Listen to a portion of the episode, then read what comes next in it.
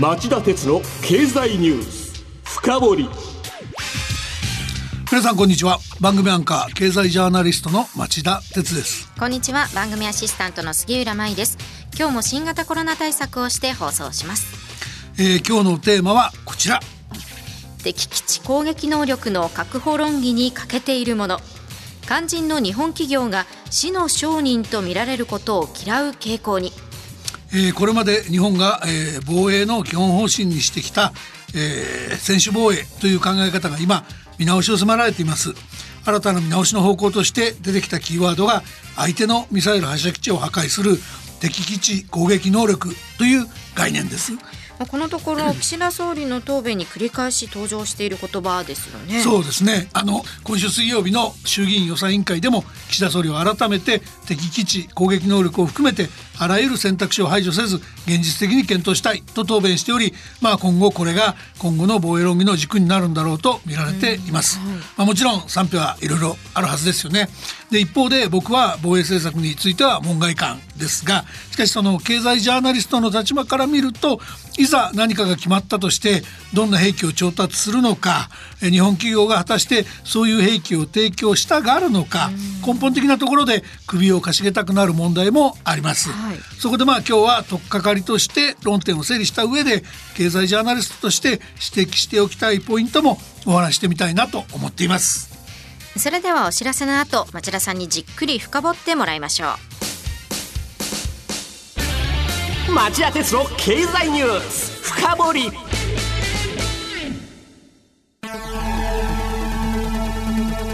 番組アンカー経済ジャーナリストの町田鉄です。アシスタントの杉浦舞です。金曜日午後よじからはいっしゅうかんの世界と日本のニュースがわかる町田鉄の経済ニュースカウントダウン。午後ごじさんじゅうごふんからは経済ニュースをとことん掘っていく町田鉄の経済ニュース深掘り。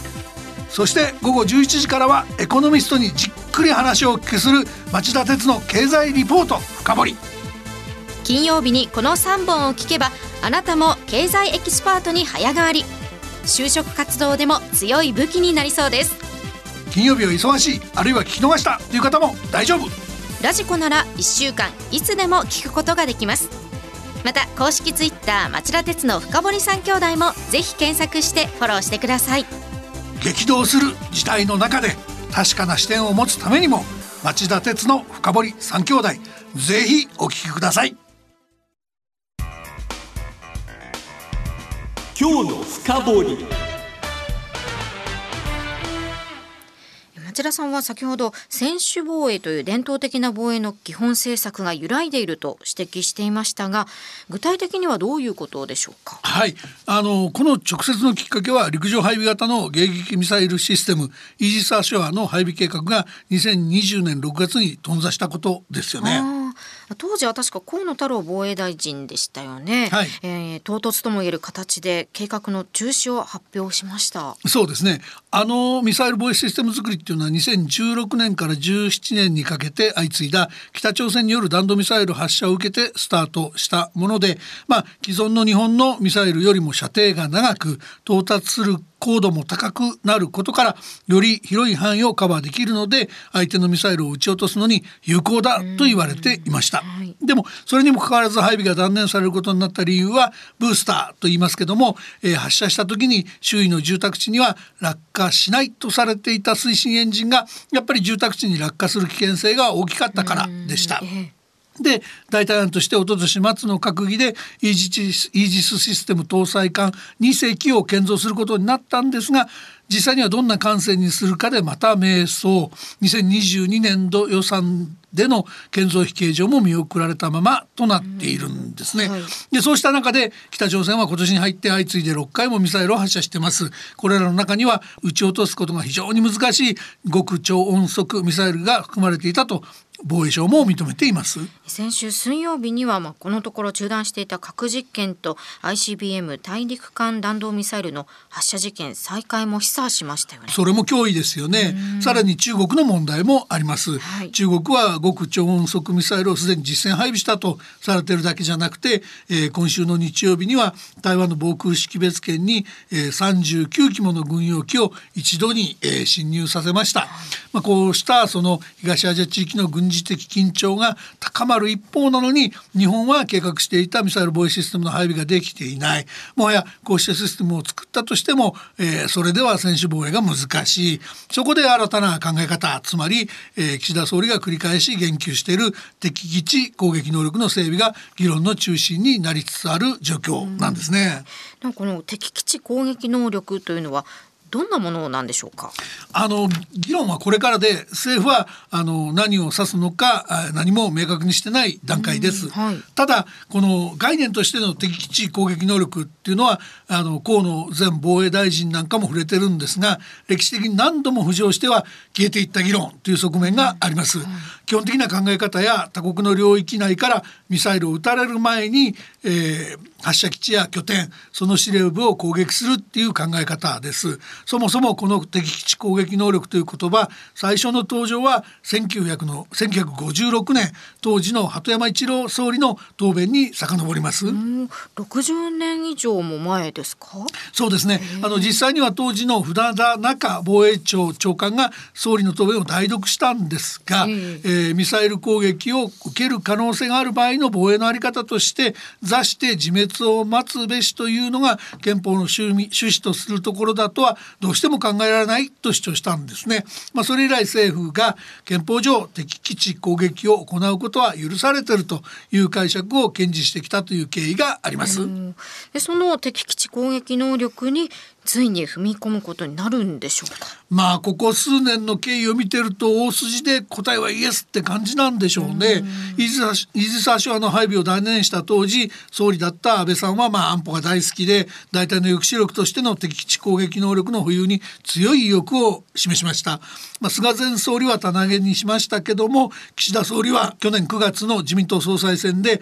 高市候補に対抗する形で保有に意欲を示したのを端緒に、年末の臨時国会で敵基地攻撃能力も含めあらゆる選択肢を排除せず現実的に検討すると表明しました。で金曜日の日米首脳会談でも日本の防衛力をえー、抜本的に強化すると述べたほか、敵基地攻撃能力の保有を検討していることも伝えたといいます。つまり事実上のアメリカに対する公約にもしちゃったわけですね。でその公約というのはこれからどう具体化されていくんですか。あの防衛に関してはみっつの公的な基本的な文書があります、はい、外交防衛の基本方針となる国家安全保障戦略、おおむねじゅうねんかんの防衛力の在り方を示す防衛大綱、そしてごねんかんの防衛費の見積もりや装備品の数量を定める中期防衛力整備計画、中期防の、あのみっつです、はい、でこれらを年末に改定すると政府公約していますんで、その議論の過程で具体的にどのような装備を保有するかも明らかに明らかになってくると思います。うん、でもあのこの日本の防衛を考える上で敵基地攻撃能力というのは本当に大切なんでしょうか。そう、グッドクエスチョンって言いますかね、そここそ我々日本人が真剣に考えるべきポイントなんだと僕は思うんですね。でその質問に対してふたつの考え方を紹介しておきます。はい、ひとつはあの昨日付の日本経済新聞が社説で掲げた考え方で、大事なのは相手に攻撃をさせない抑止力だというものです。うん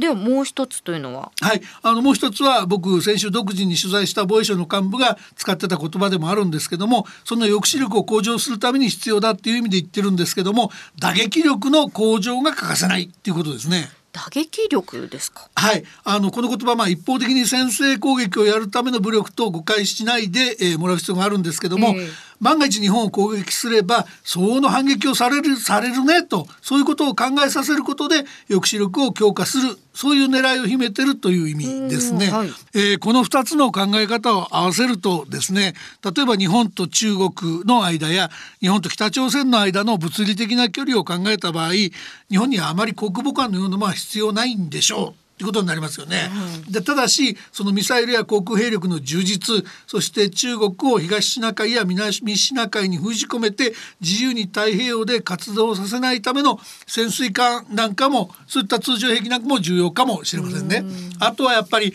敵の兵器の機能を麻痺させるためのジャミング、妨害電波のような技術や兵器だけじゃなく社会経済インフラを含めたセキュリティの強化、サイバーや宇宙全般の安全保障能力の充実も重要になってくると思います。うんそれからこれは厳密には自衛隊の話ではなくて海上保安庁の分野ですけども、中国による尖閣諸島の接続海域や領海への度重なる侵入を見ていると、まあ、南西諸島の警備や治安維持にもかなり力を注ぐべきなのは明らかですね。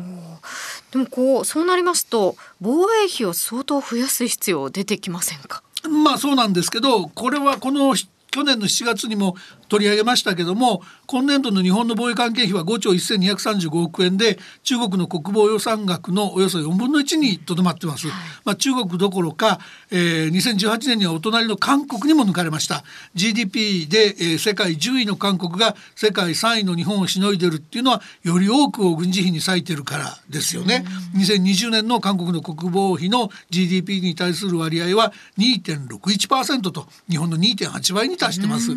当然日本も相応の負担を覚悟すべき時代に突入したと、そういう印象を持たずにはいられません。では一体どの程度の防衛予算が必要になりますか。えー、ここで参考になるのは多分トランプ前政権時代にアメリカが NATO 北大西洋条約機構加盟の同盟国に対して要求した水準だという声が専門家の間にあります。まあ、具体的に言うと ジーディーピー 比で にパーセント 以上の防衛費が日本でも必要だという議論になります。 にパーセント 以上、まあ、今はおよそ いちパーセント と言われていますから、これにばい以上になりますね。はい。でもまあそれだけ防衛費を増やすと日本の防衛産業にも特需というのが生まれそうですよね。ああ、よくぞ言ってくれました。あのそこがね、今日私が一番お話したかったポイントなんですよね。うん、特需誰がその享受するのかということで、うんえー、日本に単独で高度な武器を製造できるそういう技術力を持つ防衛メーカーが果たしてあるのかっていう疑問もあるんですけど、うん、でもそれ以前の問題として僕が気になっているのは、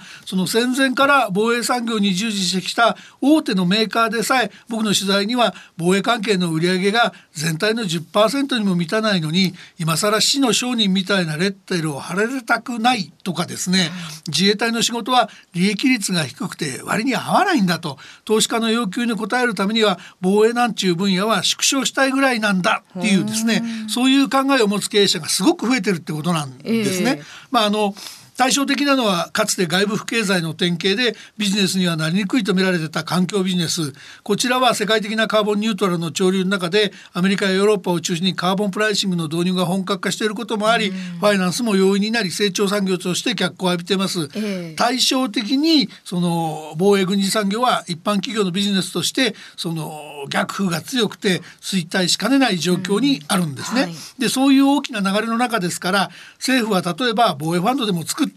大企業の防衛軍事部門を買い取って戦前の海軍交渉のような形で国営化して取り組むようなことでもしないと、海外の軍需産業、軍需産業の格好の食い物に日本の特需がされかねないと、そういうふうに僕は懸念しています。で防衛政策を抜本的に見直すというんであれば、国内の防衛産業の在り方も視野に入れてしっかり検討する必要があるんじゃないですかと、これが今日まあ僕が一番強調しておきか、おきたかったメッセージなんです。